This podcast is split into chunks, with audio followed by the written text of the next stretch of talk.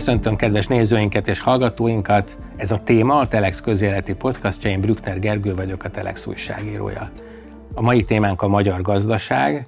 Ez egy elég általános téma, de azt hiszem, hogy nagyon sok izgalmas pont van most benne. Viszont mielőtt rátérnénk a témára, azt szeretném kérni, hogy iratkozzatok föl a podcast csatornánkra, illetve ha tehetitek, akkor támogassátok a Telexet. Most pedig nagyon sok szeretettel köszöntöm a stúdióban Móricz Dánielt, a Hold alapkezelő befektetési vezetőjét. Kérdeztem a titulosodat, két szól elmondod a, a hallgatóknak, hogy hát mivel is foglalkozik egy befektetési vezető? Persze, szia!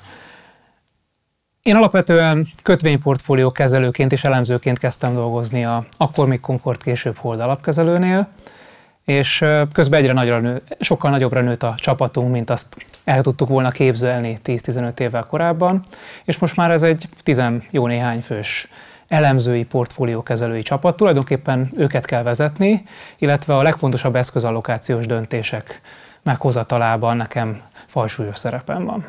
Mondtad, hogy kötvényes a háttered, és amennyire tudom, azért a mai napig megmaradt az, hogy a befektetési területek közül ez talán közelebb áll hozzád, vagy többet foglalkozol vele, úgyhogy hát azt hiszem, hogy egy kötvényesnek kevés dolog fontosabb, mint ugye a kamatkörnyezet meg az infláció. Hadd kezdjem ezzel a beszélgetést, ugye a magyar gazdaságról. Hát nagyon sokféle információt hallunk, és nagyon sokszor ugye kritikus dolgokat, például a magas inflációt, hogy látod, tehát ugye most már legalább elindult lefelé, ezt elmondhatjuk, sőt olyan hónapon vagyunk túl, amikor konkrétan hónapról hónapra már egy kicsit apadtak is az árak, de azért ez a 21,5 százalékos inflációs adat még így is nagyon magas. Van-e neked olyan érzésed, hogy hát a vártnál lassabban csökken, illetve a mai számokból hogy érzed, az az állandó, talán a legtöbbek által ismert célkitűzés, ez év végére egy számjegyű legyen az infláció, ez tartható? Azt gondolom tartható ez a cél, tehát látványos lesz az infláció csökkentése, csökkenése a második fél évben, és valószínűleg ezzel nincs nagy probléma addig, amíg ilyen 8-10-11-2 százalékos szintre csökken az infláció. Sokkal nehezebb lesz majd onnan alacsonyabb szintre lökni a pénzromlás ütemét. Ugye nagyon sok olyan bázishatás van, tavalyi ősszel e, szálltak el az energiárak, amelyek most, hogyha kikerülnek a, az éves összehasonlításból, akkor onnantól kezdve már kisebb lesz a, jóval kisebb lesz a pénzromlás üteme. Élelmiszerárak már tulajdonképpen több kategóriában is csökkennek. Tehát... Én azon gondolkodtam, hogy ez okozta most ezt a hónapról hónapra csökkenést, mintha elkezdtek volna részben kényszer hatására akciózni a boltok, részben meg valóban lejjebb mentek tejtermékeknél láttam ilyen akciókat. A nyers élelmiszerárak már egyenesen alacsonyabbak, mint egy évvel korábban a világpiacon, és nyilván ez megjelenik idővel a magyar élelmiszerinflációban. Ugye volt 25% körüli az inflációs csúcs, annak több mint a fele az élelmiszerárak emelkedéséből származott, tehát hogyha csak annyi történik, hogy mondjuk egyik évről a másikra minimális mértékben emelkednek csak az élelmiszerárak, akkor ez önmagában le tudja felezni a az a pénzromlás ütemét, és akkor ne is beszéljünk az energiárakról, ahol szintén látványos csökkenéseket látunk. Igen, az energiánál, amikor említetted a bázis hatást, ott is azon gondolkodtam, hogy valójában mi volt a fontosabb, mert ugye az egyik elem, ami hát nyilván eszembe jut, az az, hogy a energiaválság nyomán a világpiaci energiárak megemelkedtek, de a magyar inflációs kosár szempontjából lehet, hogy fontosabb volt az a rezsicsökkentés csökkentése, tehát hogy ugye bizonyos szinten azért bejött a valóság a, a, a rezsiszámlák árába. Igen, ez egyébként elég jelentős tétel az infláció csökkenésében, de azért azt kell látni, hogy ugye van ez a mondás, hogy a magas energiaárak ellen a legjobb orvosság, a magas energia önmaga. önmaga, így van, hiszen alkalmazkodásra kényszeríti a, a fogyasztókat. És ez látszik a, az európai gázfelhasználásban is, tehát az az előírt vagy megcélzott 15%-os gázcsökkentés, az, az, az sikerült megcsinálni Nyugat-Európában is, Magyarországon is, és valójában önmagában ez elég ahhoz, hogy Európában, de globálisan is elég sokat tudjanak csökkenni az energiárak, és ez szépen átgyűrözik a magyar inflációba is. Uh-huh. Mégis ugye a magyar infláció azért, azért unikális, tehát hogyha azt nézzük, hogy a legtöbb hatás nyilván órákat lehetne arról beszélni, hogy melyik hogyan jelentkezik Magyarországon, illetve más országokban, de hát azért az élelmiszer drágulás, vagy az energia világpiaci hatásai azok, azok nemzetköziek, és hát nem látunk ilyen magas inflációt a környező országokban. Ezt, ezt, ezt mivel magyarázott? Tehát miért ennyivel magasabb Magyarországon az infláció, mint akár Csehországban vagy Romániában? Több tényező is van e mögött. Az egyik az az, hogy egész közép-kelet-európában Magyarország volt a legkitettebb a, a gázárak és, és az áramáraknak az emelkedésére. Így nyilván ez jobban lökte meg a magyar inflációt, mint a többi régiós országban. Ezen kívül ugye a tavalyi évi választások miatt előtte egy nagyon laza költségvetés eh, jellemezte a magyar gazdaságpolitikát, tehát eh, elképesztő pénzosztás volt ilyen szempontból a választások előtt, ami ugye megnövelte a elkölthető jövedelmeket, és ez jelentkezett is a, a, a fogyasztásban, legalábbis az azt követő egy-két negyed évben, most már ennek a visszaesését látjuk. Egy harmadik dolog az az, hogy valójában nagyon sok költségvetési kiigazító lépés az olyan módon történik, hogy igazából a vállalatok kapnak egy extra profit adót. Kereskedelmi adóemelés Így van, és valójában ők ezt tovább hárítják. Tehát valójában a lakosságra van áttolva a költségvetési kiigazítás ter- terhe, de nem direkt módon, hanem a vállalatokon keresztül. És ez ismét növeli a magyar inflációt, tehát nyilván a Magyarország világrekorder áfakulcs tekintetében, és a kiskereskedelmi adó is egy jelentős tételben vagy mértékben hozzájárult a, az inflációhoz. És akkor valójában ami még történt, hogy a tavalyi éves e, energiaárak elszállása miatt a forint is az egyik leggyengébb deviza volt ugye tavaly őszig, és ez szintén ennek áttételesen, de megjelennek kis időbeli csúszással a hatásai az inflációban. Most ugye a forint erősödése miatt ebből emiatt is várható, és amely látszik is, hogy nagyon sok külkereskedelmi forgalomba kerülő termék esetében már nem, látszak, nem látszik egyáltalán extra árnyomás a magyar inflációs kosárban. A szolgáltatások területén van az, ami még, ami még úgy lassítja az inflációs folyamatot, és úgy látszik, hogy ott még nem lát, nem, nincsenek olyan látványos jelei annak, hogy az infláció csökkenne. Igen, amit külön adóknál említettél, még egyet nem állom meg, hogy ne hozzak ide, ugye ez az árstoppok intézménye, hogy nagyon érdekes az, hogy az árstop, mint limitált ár, ugye azt gondolnánk, hogy közvetlenül csökkenti az inflációt, Viszont, hogyha ebből egy kiterjedt áremelés van az árstoppal nem érintett termékeknél, akkor az átlagos inflációt mégis emelheti, és politikailag ezt úgy fordítanám le, hogy hát ugye a szavazó hálás lehet, hogy mennyit tesz a kormány érte, hogy limitálja az alapvető élelmiszerek árát, és valószínűleg helyesli azt, hogy hát ezeket a külföldi láncokat meg jól eh, megadóztatja, vagy hát limitálja a, a, bevételi lehetőségeiket, csak ez a két lépcső együtt mégis azért azt eredményezi, hogy Magyarországon fizetnek egyre nagyobb mértékben dráguló, nem, ez már rosszul mondom, tehát egyre, egyre drágább élelmiszereket a lakosság. Ez egy ilyen furcsa, furcsa csavar. Hát alapvetően, hogyha a piacot hagyják működni, az tudja megteremteni, azt, meg, azt tudja előidézni azt a helyzetet, hogy nem emelkednek az árak, mert van verseny. Most minden állami beavatkozás a piacgazdaságba az valójában a hatékony erőforrás elosztásnak a mechanizmusait egy kicsit csorbítja, nem tud ugyanúgy jól működni a piac, és ez idővel inflációhoz fog vezetni, tehát nagyon röviden összefoglalva, a szocializmus az inflatorikus, a kapitalizmus, pláne hogyha ez egy globális kapitalizmus jelent, akkor ez egy deflatorikus erő. Így még nem hallottam, de ez egy nagyon jó kép.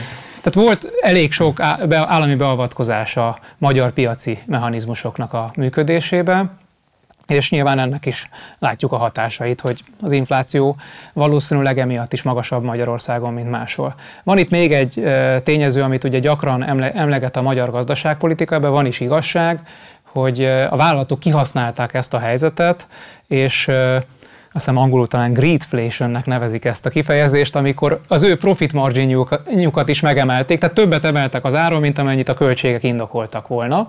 Igen, de ez nem egy magyar jelenség, tehát ez, ez így zajlott igazából a nyugati eh, világban, eh, Európában, az Egyesült Államokban is, ugyanis az történt, hogy a megelőző években vagy azért, mert a lakossága járvány miatt be volt zárva és nem tudott költekezni, vagy azért, mert a költségvetés nagyon laza volt. Magyarországon csak a választásokat megelőző hónapokban volt nagyon laza, olyan mértékben laza, ami megnövelte a, a elkölthető jövedelmet.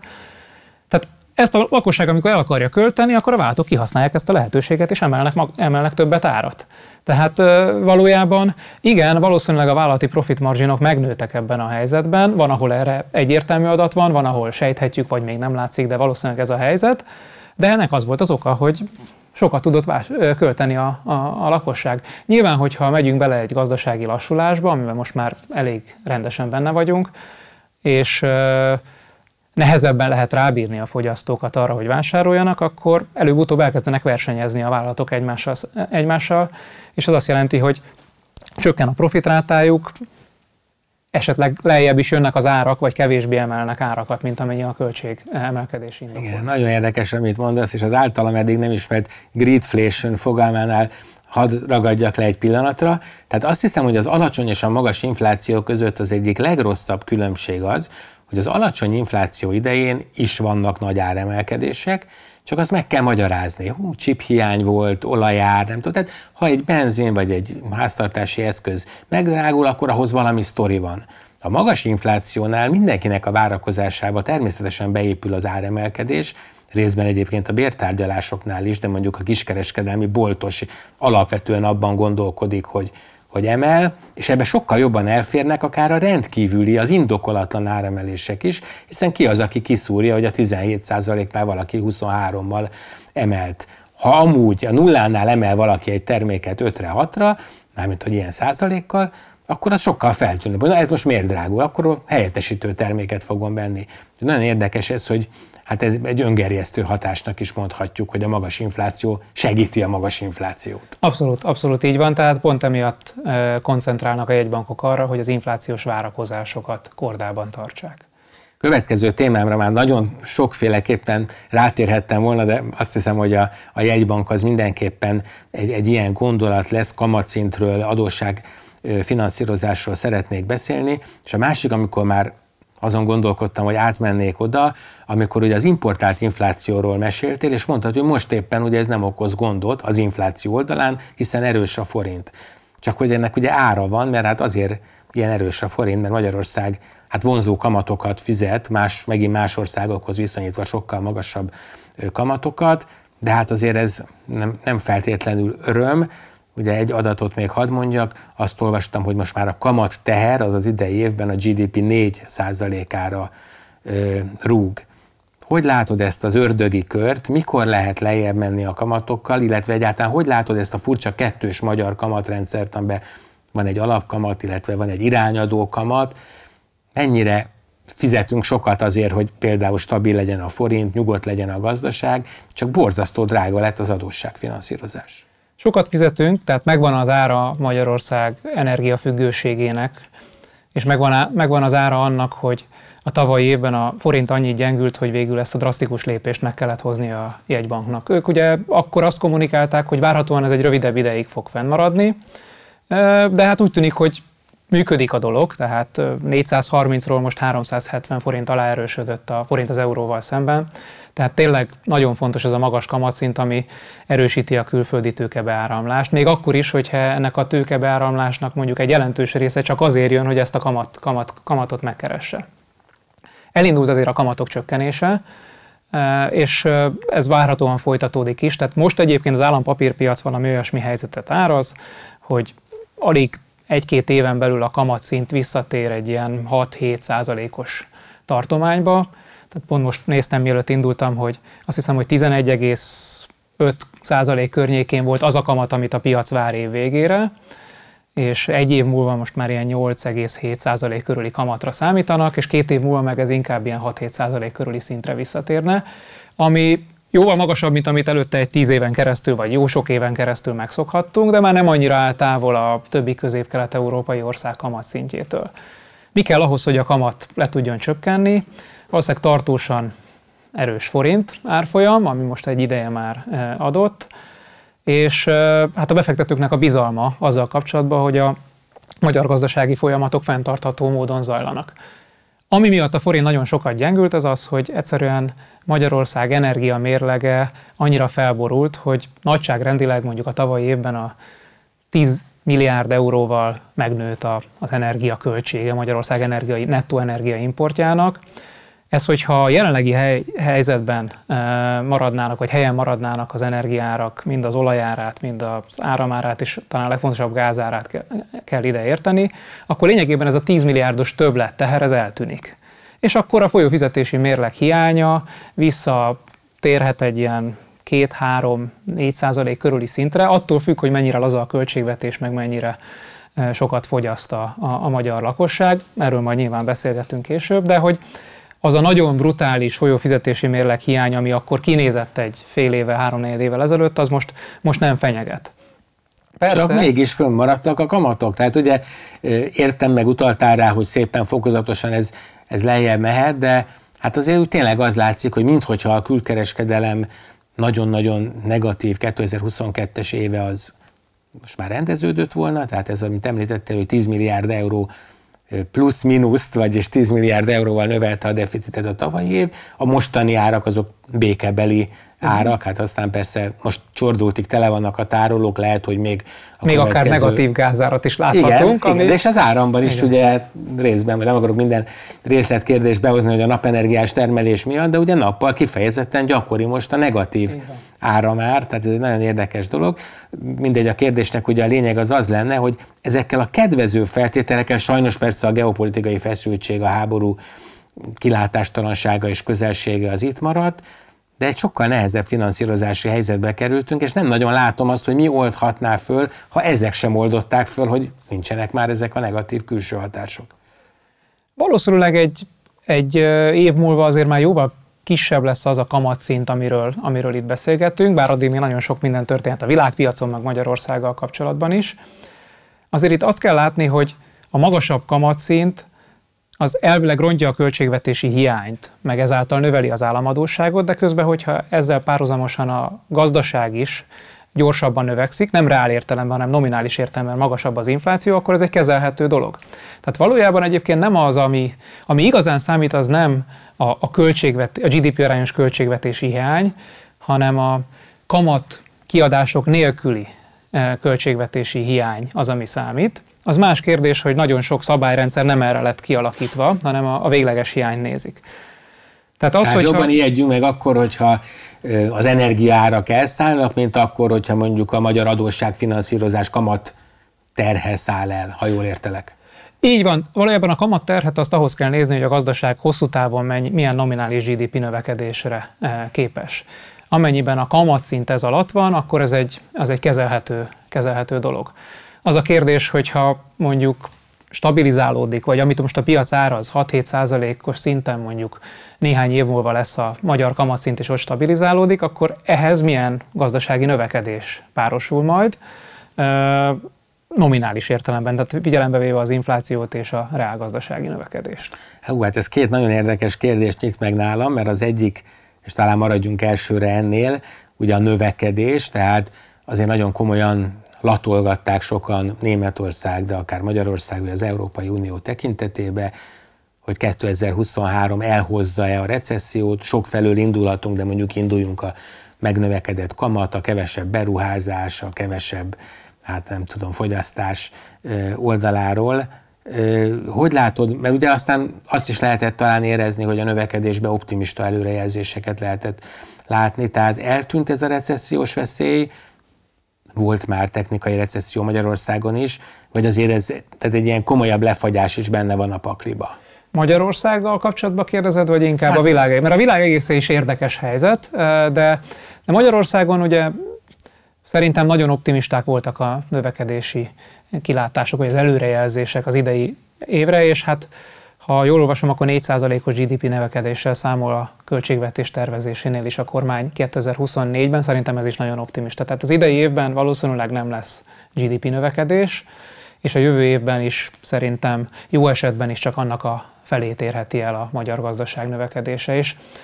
Ennek részben vannak globális okai, tehát a világgazdaság egészen is lassul, de nagyon fontos oka ennek az, hogy valójában a magyar költségvetés egy jelentős kiigazításra van szükség, és ez egy ilyen öngerjesztő folyamat és visszaható e, folyamat, hogyha a költségvetés megszorítja a nadrágszíjat, akkor az kivesz egy kis többletkeresetet a gazdaságból, attól az lassabban fog nőni, ettől megint kevesebb költségvetési bevétel érkezik, akkor megint többet kell megszorítani.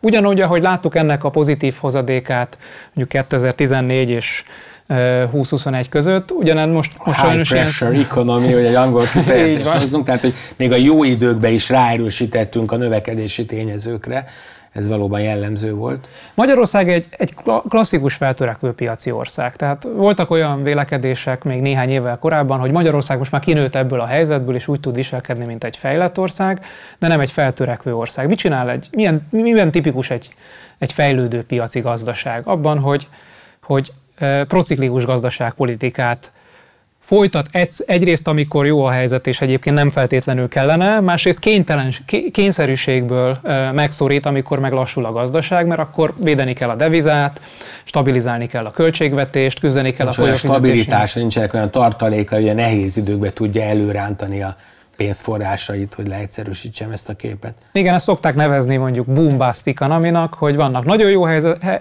állapotok, helyzetek, időszakok, és vannak nagyon rosszak is. És Magyarország szerintem ugyanebben a helyzetben volt mindig is, és, és maradt is ebben, mert valójában nem használtuk ki azt az időszakot, ami egy, egy nagyon kedvező időszak volt, és nagyon támogató volt a világgazdasági környezet alacsony energiárakkal, nagyon olcsó finanszírozási költségekkel, még egy viszonylag lazább munkaerőpiaci helyzettel, jó export teljesítménnyel, és ezt, ezt nem használtuk ki abban, abban a helyzetben, hogy kicsit tartalékokat képezzünk, lassítsuk a, a, a gazdasági növekedést, még akkor is, hogyha egyébként nyilván érthető, hogy semmilyen politikus nem szereti csökkenteni, a, laz, lassítani a gazdasági A világ legnépszerűbb könyve jutnak eszembe, részben Lafontennek a Tücsök és a hangya, részben a Biblia, ugye a hét szűk és a hét bő esztendő, amikor ugye hát aki a hétbő esztendőbe dőzsöl, és nem gondol arra, hogy eljön majd a szűk esztendő, az nagyon vissza tud ütni, és azért sajnos azt hiszem, hogy ennek a prociklikus gazdaságpolitikának leírtad, hogy egy fejlődő piac hogy működik, de azért itt is voltak magyar sajátosságok, hogy amikor olcsó volt a piaci finanszírozás, akkor még ugye nyakon öntöttük mindenféle állami NHP, Exim Bank, MFB, mindenféle programmal, végtelenül olcsó lett a pénz, és hát most meg azért nagyon nehéz az, hogy most meg nagyon drága minden, és nagyon lefagytak a építőipar vagy a, vagy a beruházások. Kollégáimmal, bocsánat, hogy egy gondolat ide még eszembe jutott, a kollégáimmal emlegettük is ezt jó pár évvel ezelőtt, hogy a kamat az új svájci frank Magyarországon. Tehát amióta igazából a magánszektor leépítette a devizaadóságát jelentős mértékben, onnantól kezdve nem az a fájdalmas dolog, eh, hogy a forint gyengül, hanem az a fájdalmas, hogy eközben egy eh, sokkal nagyobb kitettsége lett a magyar gazdaságnak a, a kamatszintre. Még akkor is, hogyha egyébként a jegybank akkor ezt tudatosan és szerintem jól csinálta, hogy próbálta a, ezt a kamatkockázatot a privát szféráról áttenni inkább a közszférára, tehát a jegybankra. De valójában az látszott, hogy... Meg a bankokra a kamatstoppal. az később jött, de a bankokra aztán a kamatstoppal, de valójában igen, tehát ez egy nagyon uh, függ Magyarország a, a kamat mértékétől, mert a Magyarország adósságának az átlagos futamideje meglehetősen alacsony, az egyik legalacsonyabb mondjuk a, a környező országok vagy nyugati eh, országokhoz viszonyítva. És egyébként a jegybank is nagyon sok hitelezési programon keresztül, meg amit az elmúlt néhány évben a gazdaság segítése érdekében csinált, nagyon kitett annak, hogy a kamatszint emelkedik. Ezért is lesz valószínűleg nagyon nagy vesztesége az idei évben a, a jegybanknak, amit a költségvetésnek majd idővel föl kell tőkésíteni, még akkor is, hogyha csak időben, időben elosztva.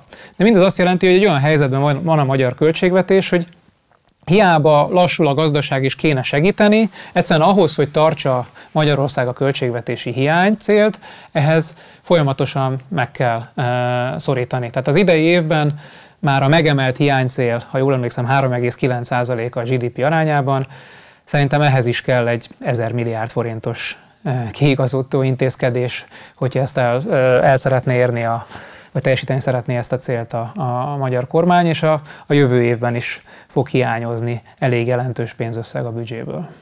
magam sem gondoltam hogy ennyire makroközgazdászként kérdezlek, de ígérem, hogy lassan eljutunk a befektetési címkével leírható kérdésekhez, és ebben azt hiszem, hogy van egy átmenet. Ugye itt az adósságfinanszírozásról sokat beszéltünk, viszonylag friss dolog az a több elemű, különböző jogszabályokat érintő csomag, ami hát különböző megtakarítókat a magyar állampapírpiac felé terel, ebbe vannak bankok, akik ugye a különadóból leírhatnak az állampapír befektetéseik függvényében összeget, nagyon masszívan benne vannak a befektetési alapkezelők, akiknek a különböző mondjuk hitelviszony megtestesítő papírokat, vagy a likvid eszközöket kell, hát szinte kimondhatom, hogy magyar állampapírba tenni, nyilván ennél egy kicsit azért cizelláltabbak a szabályok, és hát persze vannak lakosságot érintő adó, meg tájékoztatási, meg ilyen elemek. Kíváncsi vagyok, hogy mit gondolsz erről a csomagról. Tehát ugye itt azért két nagy elem van, az egyik arról szól, hogy hát ennyire nincs pénz, ennyire oda kell vonzani mágnesként minden szabadon elérhető pénzt, vagy a másik, hát ami inkább ugye a marketing címke az intézkedéseken, segítünk a lakosságon, hogy pénzügyileg legyenek tudatosabbak. Ha egy általános pár gondolatot mondaná, és aztán nagyon érdekelne majd, hogy a ti világotokban, a befektetési alapoknál ez mit jelent. A magyar megtakarítási szerkezet nagyon konzervatív, és óvatos, és mindeddig ez nem annyira nagy probléma, amíg nincs nagy infláció, és nincsenek nagy kamatveszteségek, hogyha valaki a készpénzben vagy a nulla kamatozású bankszámlán tartja a megtakarítását. De hát egy olyan időszakban, amikor magas infláció van, és a pénz elértéktelenik, és egyébként ezt lehet valamennyire kompenzálni viszonylag magas kamatokkal, ez tényleg nagy hiba, hogyha a lakosság erre nem figyel oda. Tehát az egy üdvözlendő szándék, hogyha a kormány egyébként a pénzügyi tudatosságot, a megtakarítási eh, hajlandóságot, vagy a megtakarítások optimális kezelését, befektetését azt próbálja eh, támogatni. Tehát ilyen szempontból ez egy, ez egy jó cél. A, az eszköz, hogy egyébként ez hogyan történhet, az nem biztos, hogy szerencsés, hogyha gyakorlatilag havonta beavatkozások vannak a piac működésébe, mert ez egy tor, tor struktúrákat tud szülni. Igazából Magyarországnak az a problémája, hogy egy, egy sokas, sokas, vagy nem kettős, hanem többes kamatrendszer van. Van egyrészt egy nagyon magas kamat a jegybank irányából, ami a forint erősítés és stabilizálását célozza, ugyanakkor a kormány növekedésorientált, és nem szeretné, hogy ez a magas kamat átgyűrűzzön mindenhol máshova. És ebből állandóan az lesz, hogy valahogy nem teljesül valamelyiknek a célja, nem pontosan úgy teljesül, ahogy ezt, ahogyan ezt szeretné. Szerintem egyébként lassan elindult volna ez a konvergencia ezek között a szélsőséges kamatok között. Milyen kamatok vannak, ugye alacsonyabb, mesterségesen alacsonyak a jelzálók hitelkamatok, egy csomó állami hitel, hit, vállalati hitel finanszírozási program fut, aminek alacsony szintén a kamatszintje. Vannak lakossági állampapírok, amelyeknek magasabb a kamata, mint az intézmények által vásárolható állampapíroknak. Ehhez képest még magasabb rövid távon a jegybanki kamat, amit csak igazából a bankok meg a külföldiek érnek el. Tehát valójában ebben a, ebben a bonyolult rendszerben tényleg az egy probléma, hogy egyre többen azon kezdenek el gondolkodni, hogy nem a alapvető tevékenységüket végezik, hanem hogyan lehet valahogy ebből előnyt húzni, és egy csomó ilyen tranzakciós költséget szül a gazdaságban. Tehát az optimális helyzet az lenne, hogyha ez a sokas, többes kamat, kamatszint ez, ez konvergálna egymásra, és hagy, összeérne, és hagy, hagynánk a piacot működni. Úgy tűnik, hogy ez nem történt elég gyorsan, és véhetően ez is volt a, az egyik motiváló tényező abban, hogy a gazdaságfejlesztési miniszter részéről érkezett egy néhány, jó néhány, mert ugye nem csak a legutóbbi, hanem most már több ilyen alkalommal szándék arra és beavatkozás abba, hogy hogyan, hogyan zajlanak, zaj, történjenek a befektetések. Nagyon sokan nem figyelnek oda, hogy a megtakarításokat hogyan fektetik be.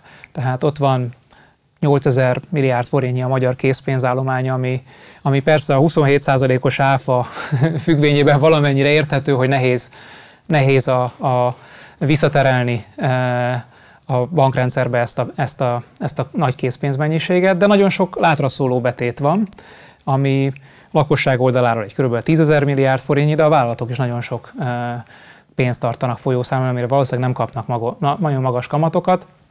Tehát a, az ideális az lenne, hogyha egyébként ez elmozdulna. Valójában ugye ennek a többlethozamát a bankrendszer e, keresi meg, azáltal, hogy őnek viszont nyilván lehetősége is van, és ez a szakmája, hogy egyébként ezt jól fektesse. Pillanatra hadd szóljak közben csak így a hétköznapi tapasztalatok miatt, hogy én például rengeteg cikket írok, hogy mekkora hiba az, hogy parlagon hagyunk heverni milliókat a bankunknál, ki lehet számolni, hogy micsoda kamatveszteséget bukunk, de közben hozzáteszem, abba is látok egy kényelmi, vagy racionális, vagy nem tudom milyen szempontot, hogyha az ember egy olyan bankszámla egyenleget tart fönn, hogy nem kell megtakarításhoz hozzányúlni, nem kell e, gyomorgörcsöt kapni, hogy mikor jön már meg a fizetés, tehát egy kicsi olyan puffert azért tényleg érdemes hagyni, hogy azok a kilengések, amik egy háztartásban, amikor táboroznak a gyerekek, vagy laptopot kell venni nekik, óhatatlanul, akár milliós szinten dobálják ezt a szintet. Tehát valójában lehet, hogy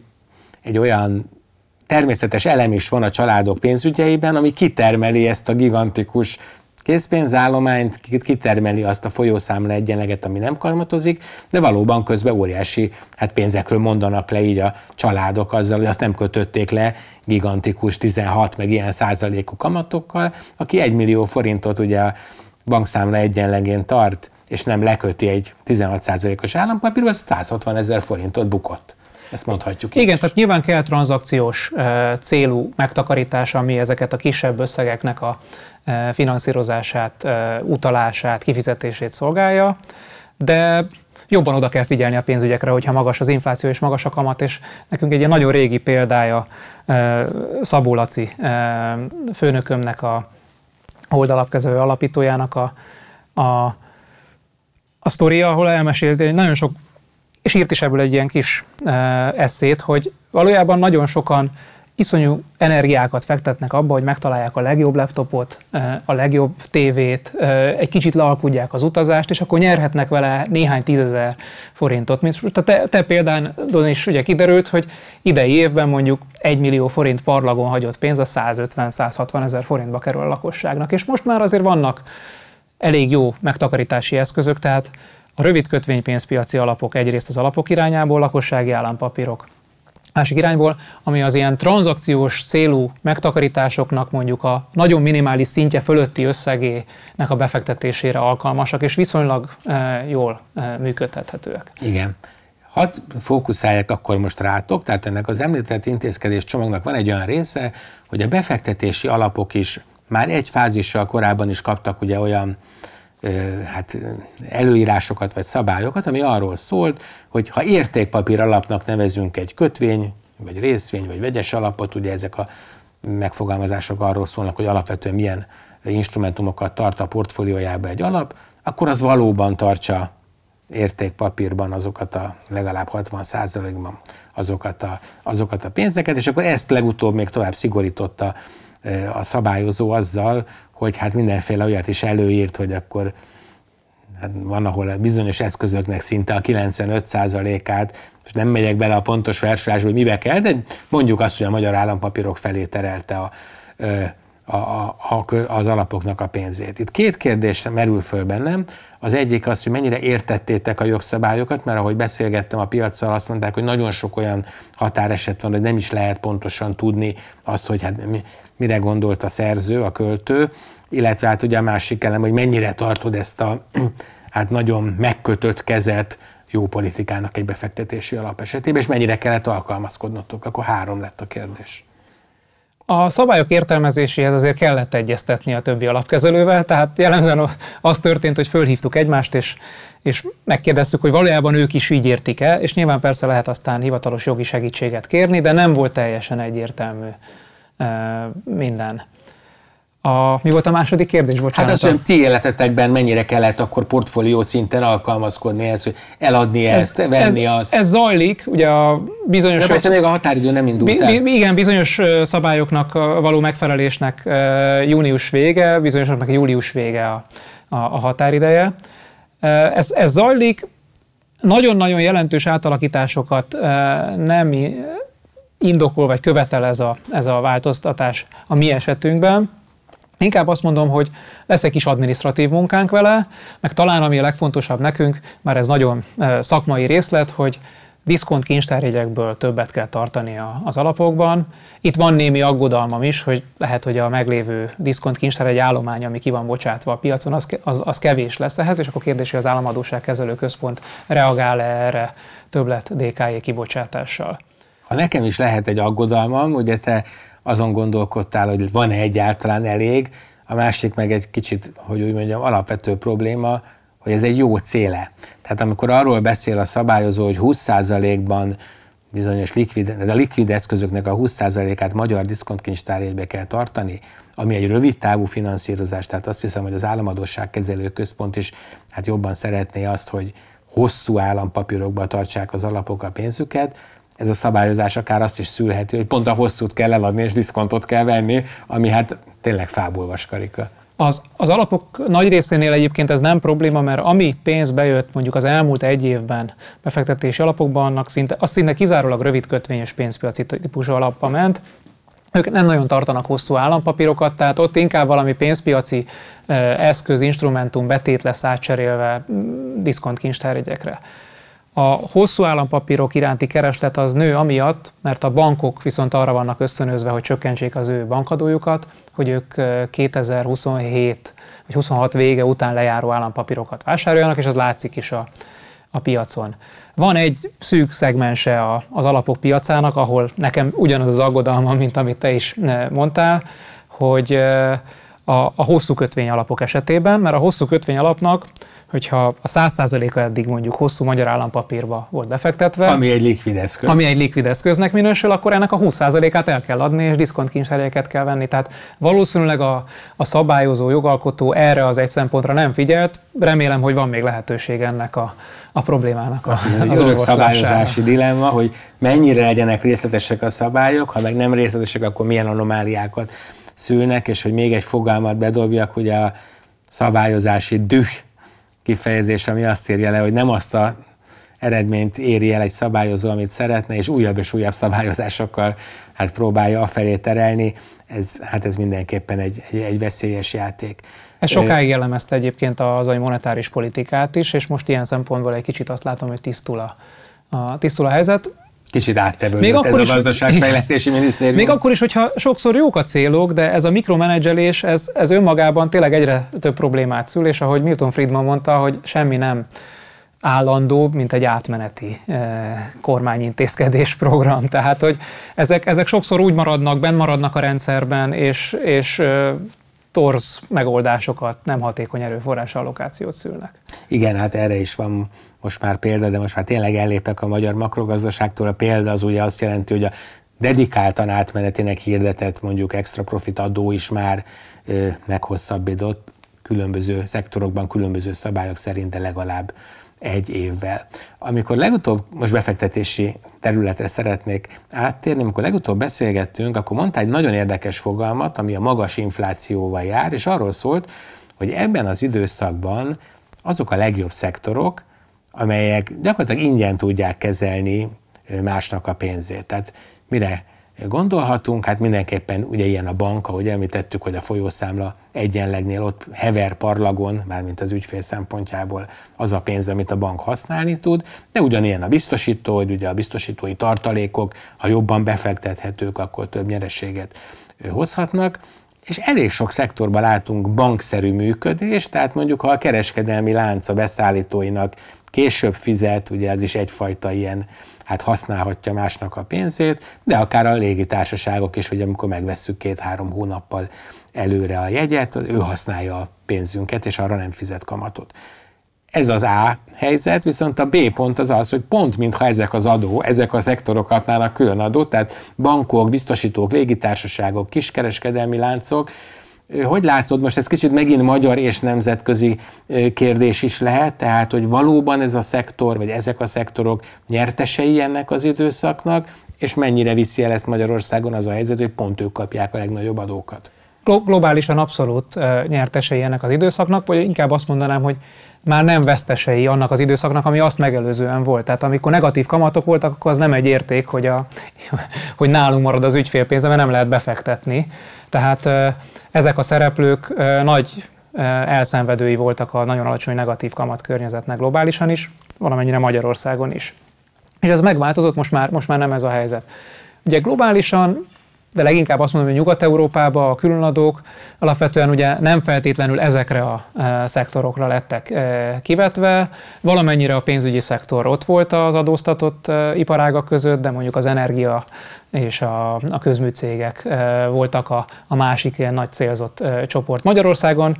Viszont, ahogy te is mondtad, éppen azok a szektorok, akik ilyen szempontból nyertesei lehetnének ennek a helyzetnek, kaptak sok különadót, de itt szerintem nem, a kettő között nincs ok, oksági, eh, nincs oksági kapcsolat, tehát valójában az történik, hogy a, a magyar gazdaságpolitika nagyon támogatja azokat az iparágakat, amelyek Magyarországon gyártanak, összeszerelnek, de a fogyasztóik nem, nem Magyarországon vannak. Ellenben azokat az iparágakat tudja sarcolni, ahol kénytelenek itt maradni, mert itt vannak a fogyasztók. Ők ugye kiszolgáltatott helyzetben vannak, tehát már tíz évvel ezelőtt is igazából pontosan ezek a szektorok kapták a, a, a különadókat. Az más kérdés, és ez igazából kicsit visszautal arra a témára, amit a legelején beszéltünk, hogy valójában ezek a szektorok versenyzői vagy szereplői nem tudnak más csinálni, csak tovább hárítani ezeket a terheket, mert előbb-utóbb be kell, hogy zárjanak, tehát mondjuk a, a biztosítói szektor, a nagy biztosítók Magyarországon azok, azok olyan mértékű extra adót kaptak, hogy ezzel nem, egyszerűen tényleg lehetetlen működni, hogyha nem e, rakják bele az árazásukba ezt a, ezt a többletterhet. És hát ennek az lesz az eredménye, hogyha a magyar költségvetés továbbra is kiigazításra szorul, és ugyanilyen módon lesznek adóztatva ezek a szektorok, akkor ez az inflációval mindig meg fog jelenni. Tehát az, hogy 6-7 százalék kamatszintet áraz hosszabb távon a magyar állampapírpiac, az, nem felt, az nagyon magas ahhoz képest, amit láttunk, de nem magas ahhoz képest, hogy nem nagyon lesz szerintem könnyű benyomni 5% alá az inflációt. Tehát simán el tudom képzelni, hogy 5-10% közé beragad a, e, a magyar pénzromlás üteme, és ehhez ekkora kamatszint legalább kell, pláne egy olyan helyzetben, amikor a globális kamatkörnyezet is magasabb, a reál kamatok is magasabbak. Igen, ez visszaugorva az első kérdésre, amikor ugye konkrétan az egy számjegyűnek a realitását kérdezzem, ha jól értem a válaszodat, az egy számjegyűt egyáltalán nem lehetetlen elérni, az igazi kihívás az onnan kezdődik. Viszont hadd ugorjak még egy pillanatra vissza ez a szerintem nagyon pontos leírásodhoz ugye a, az állam oldaláról érthető adópolitikához, aki nem tud elmenni, aki a magyar lakosságon keres pénzt, aki nem fogja elvinni a biznisz, bizniszét, az kapjon adót, aki viszont itt vállalta, hogy ide jön, itt gyárt, összeszerel és külföldön realizál ebből bevételt, az hát viszonylag jó környezetet kap. Ilyen szempontból jutott eszembe, hogy mennyire megrökönyödtünk, vagy megrökönyödtem legalábbis, amikor erről írtam cikket, hogy például a Richter Gedeon is olyan különadót kapott, ami klasszikus példája annak, hogy magyar K plusz F hozzáadott érték az egész világon terít, és gyakorlatilag egy versenyhátrányba került a szlovén cégekkel szemben, mert a magyar gyártása egy egészen horrorisztikus méretű adót kapott. Ezt nem is tudom, mi volt, nem volt a végén kérdőjel, de csak egy ilyen zárójeles megjegyzés volt ebben Valószínűleg a, a költségvetésbe tényleg, tényleg kellett a pénz, és egyébként ezt az adót ugye csökkentik, vagy felezik, ha jól, jól tudom, 2024-től. Tehát ott az ő esetében nem maradnak meg a, olyan az eredeti mértékben a szektoradók. Uh-huh. Ugorjunk még egy pillanatra vissza a befektetésekre. Szintén egy, hát általatok nagyon gyakran használt ilyen eldöntendő kérdés, hogy growth vagy value, ami ugye azt jelenti, hogy vannak a növekedési papírok, most elsősorban részvénypiacról beszélek, technológia, innovatív szektorok, informatika, és vannak ezek a value, ezek a hát kicsit nehezebb élelmiszerkereskedelem, nem tudom, bank, cement, amit hát ugye a klasszikus gazdaságból megismertünk, és nagyon érdekes volt figyelni az elmúlt időszakban, hogy a, a big tech, tehát az elképesztő amerikai IT szárnyalás után hogy áttevődött a befektetők érdeklődése a klasszikus szektorok irányába. Hogy látod most, most, most éppen melyiknek kedvez a, az idő? Szerintem rövid távon most valószínűleg még a rossz típusú részvényeknek kedvez az idő, de mondjuk, hogyha sok éves, évtizedes távlatban eh, gondolkodom, akkor én azt gondolom, hogy a value, tehát az alacsonyan árazott részvényeknek áll a zászló. Ugye itt azt kell látni, hogy nagyon-nagyon hosszú távon, tehát mondjuk száz éves távon, a value típusú, tehát az alacsonyan árazott részvények, azok jobban teljesítenek, mint a, a nagy növekedésű, és emiatt magasabb árazottságon forgó részvények. Sok oka van ennek egyébként, de nyilván az már egy, a kiinduló pont, hogy a value részvényekkel kapcsolatban egy, inkább egy pessimizmus van, azért olcsóak, mert nem hisznek benne a befektetők, a nagy növekedésű cégekkel kapcsolatban meg egy optimizmus árazódik bennük, ezért a, a csalódás az nagyobb eséllyel lehet egy negatív csalódás. Lehet, hogy jobb az a szektor, de annyival többet vártunk tőle, hogy aztán mégsem sőt, lesz. Sőt, egyébként biztos, hogy jobb, csak, csak kevésbé jobb, mint amennyit várnak, várnak tőle. Nagyon sok tényező befolyásolja a, ennek a két szegmensnek a relatív teljesítményét. Azért egy nagyon fontos dolog, hogy a kamatszint hol van, és én azt gondolom, hogy a következő évtizedben azért a, az elmúlt évtized nagyon alacsony kamatszintjéhez képest jóval magasabban lesznek a nominális és a reál kamatok is. Tehát ami abnormális időszak volt, az elmúlt tíz év volt a, a, a kamatokban, és van egy csomó olyan strukturális tényező, ami szerintem a kamatoknak az emelkedése mellett szól de a legfontosabb ezek közül a deglobalizáció, tehát ahogy az elején is mondtam, a, a szocializmus, tehát amikor nem hagyják a piacot működni, és mindent meg kell csinálni kicsiben, redundáns módon, tehát még egyszer ugyanazt megcsinálni, kereskedelmi korlátozások vannak, protekcionizmus van, akkor nem tudnak működni a piaci mechanizmusok, ez akkor egy magasabb nem hiszünk a globális ellátási láncban, az egy áremelő és egy Így negatív van. tényező. Akkor emellett egy nagyon fontos tényező a demográfia, tehát az, hogy idősödik a, a, a világ népessége, azt sokan el szokták intézni azzal a legyintéssel, hogy idős korban az emberek kevesebbet fogyasztanak, és akkor, akkor az deflatorikus, mert akkor, akkor nem, az nem húzza föl az inflációt, de nem ez a helyzet. Tehát idős korban az emberek felélik a megtakarításaikat. Tehát az azt jelenti, hogy aki megtakarítói pozícióban volt, az elmegy nettó fogyasztó pozícióba időskorba, pláne ha még hozzáveszünk azt is, hogy nem csak az egyéni szinten kell a fogyasztást nézni, hanem ugye a társadalombiztosításnak akkor jönnek a kiadásai majd egészségügyi és nyugdíj kiadások, tehát, tehát összességében agregált gazdasági szinten nettó megtakarítóból nettó fogyasztó irányába tud elmenni a, a világgazdaság, ami szintén infláció növelő tényező. Nagyon érdekes, amit mondasz, mert így nem gondoltam erre. Én pont amikor hát azt néztem most nemrég, hogy gyakorlatilag ez a nagyon magas infláció például az élelmiszernél, például az energiánál hogyan hat a különböző korcsoportokba, akkor pont azt láttam, hogy ugye nyilván kevesebbet költ egy idős ember élelmiszerre, mint egy mondjuk egy középkorú vagy egy fiatal, viszont a fogyasztói kosarán belül sokkal dominánsabb az energia, az élelmiszer, hiszen a kevésből azért relatíve sokat kell erre költeni, és hát ami meg elenyésző, hát vagy legalábbis sokkal kisebb, az ilyen dohánytermék, alkohol, illetve a tartós háztartási cikk. Tehát abból meg sokkal kevesebbet költenek, de ez egy bizonyos szempontból fordított logika volt ahhoz képest, amit mondtál a nettó felélés miatt. De egyébként ugye az ő megtakarításaiknak is nagyon káros, hogyha infláció van, tehát nagy elszenvedője lehet az inflációnak ilyen szempontból a, az Ott már inkább a reálhozam számít, de valóban az infláció az gyakran jár együtt negatív reálhozamokkal. Hát az egy, az egy Igazából az infláció egy vagyoni és jövedelmi átcsoportosítás, ami érkezhet folyamatosan, meg lehet sokszerű is. És például az a sokszerű, amit az elmúlt két évben, három évben láttunk, az egy nagyon durva megtakarítás, meg vagyon leértékelődést eredményezett a piacon. Tehát nem csak az van, hogy kevesebbet ér egy dollár, mint három évvel korábban, hanem az az egy dollár, ami be volt fektetve részvénybe vagy kötvénybe, az is nominálisan is kevesebbet ér, tehát nem csak a vásárló értéke alacsonyabb. Tehát és van még egy harmadik tényező, ami az infláció mellett szól, hogy valójában a, a környezetvédelem és a zöldülés az előbb-utóbb be kell, hogy épüljön az árakba. Tehát itt valójában van egy olyan költségelem, ami eddig nem volt megfizetve a fogyasztók által. Sőt, mindenféle támogatást kapott, igen, igen onnan. Igen. És most ezt be kell építeni az árakba, ebbe Európa ráadásul élenjáró, tehát ez is egy infláció növelő tényező. Na most, hogyha egy magasabb inflációs és magasabb kamatkörnyezet jön, akkor ennek az a következménye, hogy egy e, jövőbeli dollár az kevesebbet ér most. És ugye a, a nagy növekedésű cégek nem most csinálnak sok eredményt, vagy ezek egy rész, jelentős része nem most csinál, hanem ebben van egy jelentős ígéret, hogy majd tíz év múlva nagyon nagy piaci részesedése lesz, és sok profitot fog csinálni. Tehát, ha magasabb a kamatkörnyezet, ez a távoli tíz év múlvai profit, ennek a jelen értéke kisebb, és ezért azt gondolom, hogy ebben az évtizedben a value részvények jobbak lesznek, mint a nagy növekedésű részvények, még akkor is, hogyha a közeljövőben éppen ennek a ellentetjére számítok, mert egy kicsit azt gondolom, hogy lassul a világgazdaság és csökkenhet a kamatszint, ami relatíve jobbat tesz a, a, a e, nagy növekedésű cégeknek.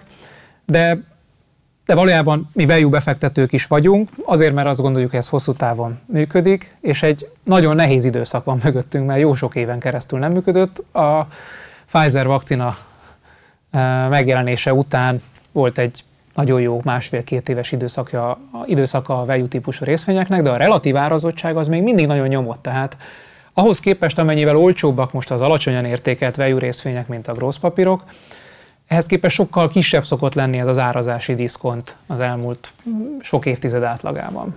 Nagyon érdekes, tehát ez ilyen pípere, meg ilyen mutatók alapján még egy esetleg nem olyan jól teljesítő nagy, nem tudom, Apple, Amazon, Facebook, hármas, még mindig jóval magasabbra értékelt, mint ezek a robosztus, de valójában nagyon stabil akár mit mondhatnék, McDonald's-ot vagy Coca-Colát, tehát ugye amiről tudjuk, hogy mit csinál, és azt egyébként nagyon szépen és valójában még növekedéssel is ö, hozza. Sajnos elszaladt az időnk, bár rendkívül ö, szívesen folytatnám még, de egy záró kérdést még mindenképpen engedjél meg. Eddig ugye a részvényeket, hát mondjuk úgy, hogy a típusú alapján csoportosítottuk, még egy regionális kérdésem lenne, szintén a legutóbbi beszélgetésünkre utalok, amikor viszonylag pozitívak voltatok a környező országokkal, román, lengyel piaccal, elsősorban egyébként az alulértékeltség miatt, de ebbe láttatok perspektívát. Ide venném szívesen még magát a magyar piacot is, tehát ezt az alacsonyabb árazatságot, ezt a viszonylag jó növekedési kilátást, és ezt az elég erős ilyen adóztató, vagy szabályozási, vagy politikai kockázatot hogyan mérlegelnéd, és akkor elmondanám az utolsó kérdést is, hogy lássátok, hogy még mire kell készülni. Hasonlót szeretnék kérdezni Kínáról, ami nyilván egészen meghatározó a globális hát, piacok szempontjából, és gyakorlatilag azt lehet mondani, hogy hasonló dilemmákat lehet megfogalmazni, kereskedelmi háború Amerikával, közben egy Covid utáni nyitás, tehát hát mind a kettő piacán azt kérdezném, hogy mennyire vagy pozitív velük most. Közép-kelet-európai részvénypiacok nagyon komoly emelkedésen vannak túl, tehát az egyik legrosszabbul teljesítő szegmens régió volt ez a tavalyi évben, egyébként elég sokat emelkedtek, pláne hogyha mondjuk dollárból vagy euró, euróból, de még inkább, hogyha dollárból nézzük a teljesítményüket. Ennek ellenére továbbra sem drágák. Van nekünk egy ilyen árazási mutató számunk, amit nagyon szeretünk használni, és mindig elmondjuk mellé, hogy ezt úgy hívják, hogy Schiller pépere, vagy ciklikusan kiigazított pépere, ami lényegében a mostani árat a, az elmúlt tíz év átlagosan megtermelt eredményére, inflációval kiigazított átlagosan megtermelt eredményre vetíti, nem az elmúlt, meg nem a jövő év eredményére, mert az lehet éppen mesterségesen vagy ciklikusan nagyon alacsony vagy nagyon magas, hanem az átlagosra, ami, ami viszonylag jól mutatja, hogy, mutatja, egy, hogy... Bocsánat, egy picit hadd okoskodjak közbe, hogy nem biztos, hogy a hallgatóinknak maga a pípere fogalom ismerte, tehát ugye a pípere az azt mutatja, hogyha egy adott részvény mondjuk, nem tudom, ezer forintba kerül, és adott évben mondjuk 100 forintot tudott termelni, akkor a tízes pípere azt jelenti, hogy a piac az eredménytermel, éves eredménytermelő képességének a tízszeresére értékeli a, a, azt a részvényt. És ugye ez a bizonyos Schiller pípere, ez azt mondja, hogy nem egy kiugró év, vagy nem egy adott év eredményét, hanem az az átlagos eredménytermelő képességét vetíti össze, de ugyanúgy az aktuális árfolyammal. Lehet, hogy mindenkinek tiszta volt, ahogy te mondtad, csak ezt nem, nem, ez, ezt, ezt jó, hogy, jó, hogy hozzátetted.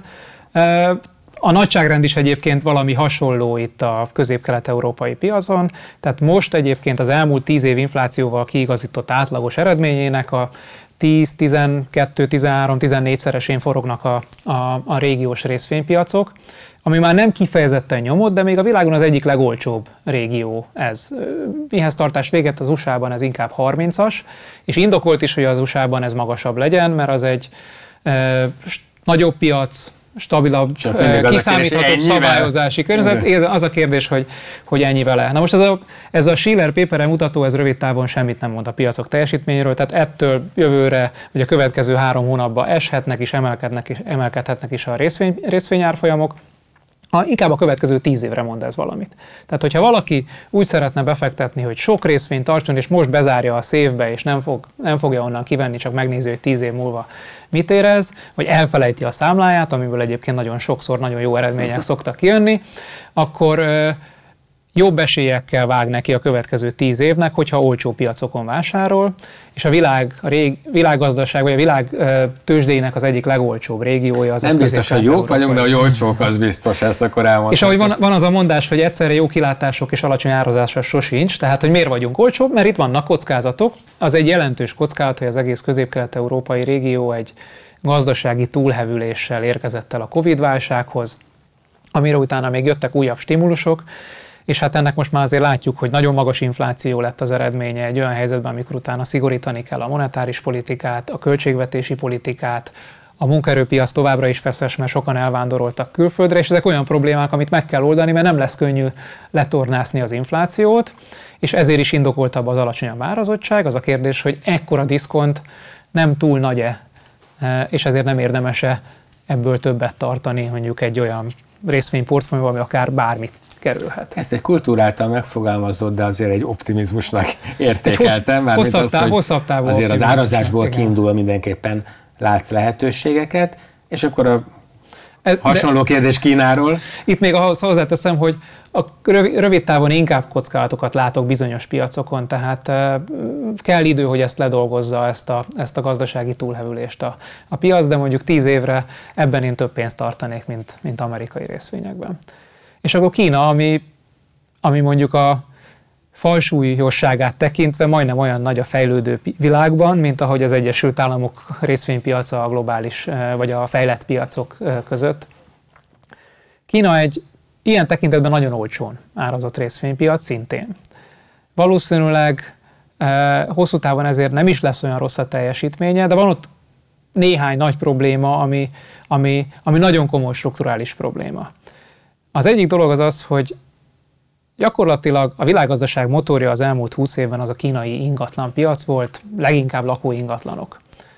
És ebből ott a világ legnagyobb hitelbuboréka eh, fúvódott mellette, nagyon sokan hitelből vásároltak lakást, nagyon sokszor úgy vás, sokan úgy vásároltak lakást hitelből, hogy nem is adták ki, mert azt gondolták, hogy a hitelkamat mértékét legalább minden évben meg fogja haladni az ingatlanok felértékelődése, tehát ez volt a megtakarítási eszköz.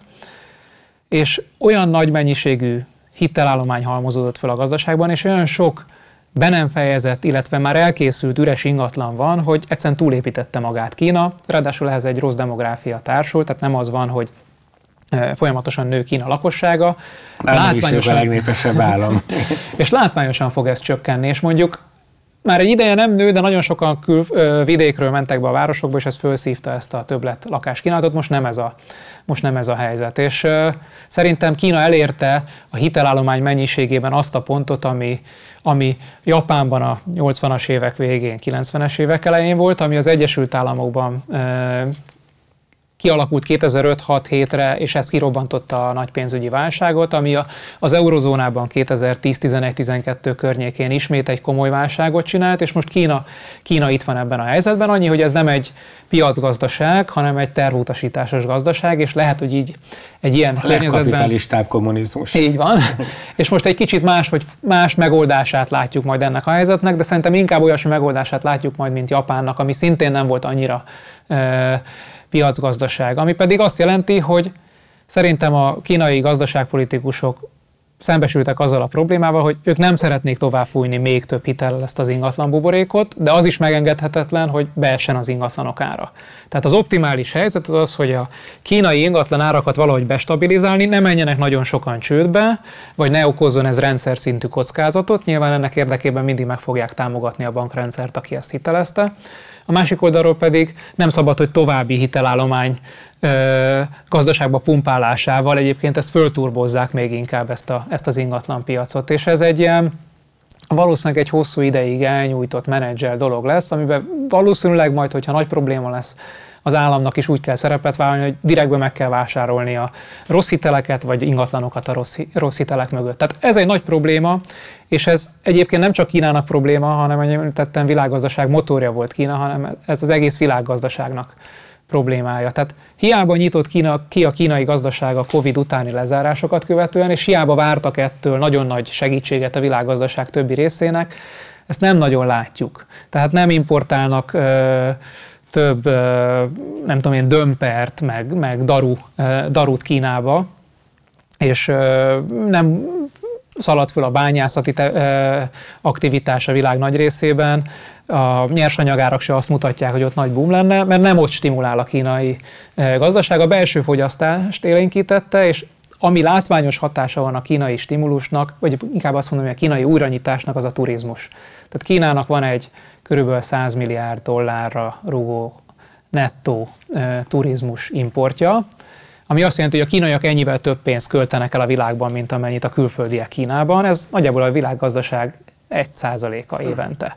És ez teljesen hiányzott ez a e, turizmus a tavalyi évben, és ez idén visszatért. Tehát azok a szektorok a világgazdaságban, akik, meg azok az országok, akik ennek a haszonélvezői, azok most relatíve jobb helyzetben vannak, mert most tényleg elkezdtek utazni a, a kínaiak. Ott is felhalmozódott többlet megtakarítás ugye a Covid miatti bezárásoknak köszönhetően. Ez egy de visszatérve az ingatlanpiac az egy nagyon komoly strukturális probléma Kínában. És van egy másik e, probléma, ez pedig a geopolitikai helyzet, ami megkerülhetetlen, amiből, hogyha még nem is feltétlenül lesz semmi, nagyon sok olyan befektető, aki mondjuk pár évvel ezelőttig úgy gondolkodott, hogy Kína az egy ugyanolyan befektethető ország, mint az Egyesült Államok, Európa vagy Japán, az elgondolkodik, pláne látva az orosz példát, hogy akinek orosz részvénye volt, az mind lenullázta a vagyonát. Legalábbis az orosz részvények elveszítették az értéküknek a 99%-át a tavaly évben, nem lehet eladni őket, stb. És nagyon sok befektető fejében megfogalmazott ez, hogy járhat ő ugyanígy Kínában? Egyébként azt gondolom, hogy nem lesz ez a helyzet, de nyilván nem tudom, meg nem vagyok ennek a e, témának a szakértője, de ez azt jelenti, azok a befektetők, akik eddig sokkal több kínai részvényt tartottak, ők adnak el, és geopolitikai megfontolásokból, meg a kockázatokat szem előtt tartva valószínűleg kevesebbet fognak tartani, még akkor is, hogyha relatíve ezek olcsóbbak lesznek, jóval olcsóbbak lesznek, mint a többiek. Hát ez egy, biztos, hogy egy másik podcastot megérne, mert rettentő érdekes téma. Úgy látszik, ma én arra szegődtem, hogy kettő szóval összefoglalom a választaidat, tehát Kínával kapcsolatban akkor inkább az óvatos pessimizmus kifejezést választanám. Nagyon szépen köszönöm, hogy eljöttél, rendkívül érdekes dolgokat mondtál, remélem máskor is jössz. Nézőinknek pedig köszönöm szépen a, a figyelmet, illetve hallgatóinknak. Aki teheti, az támogassa a Telexet, de mindenek előtt iratkozzatok fel a podcast csatornánkra, és a jövő héten is lesz téma.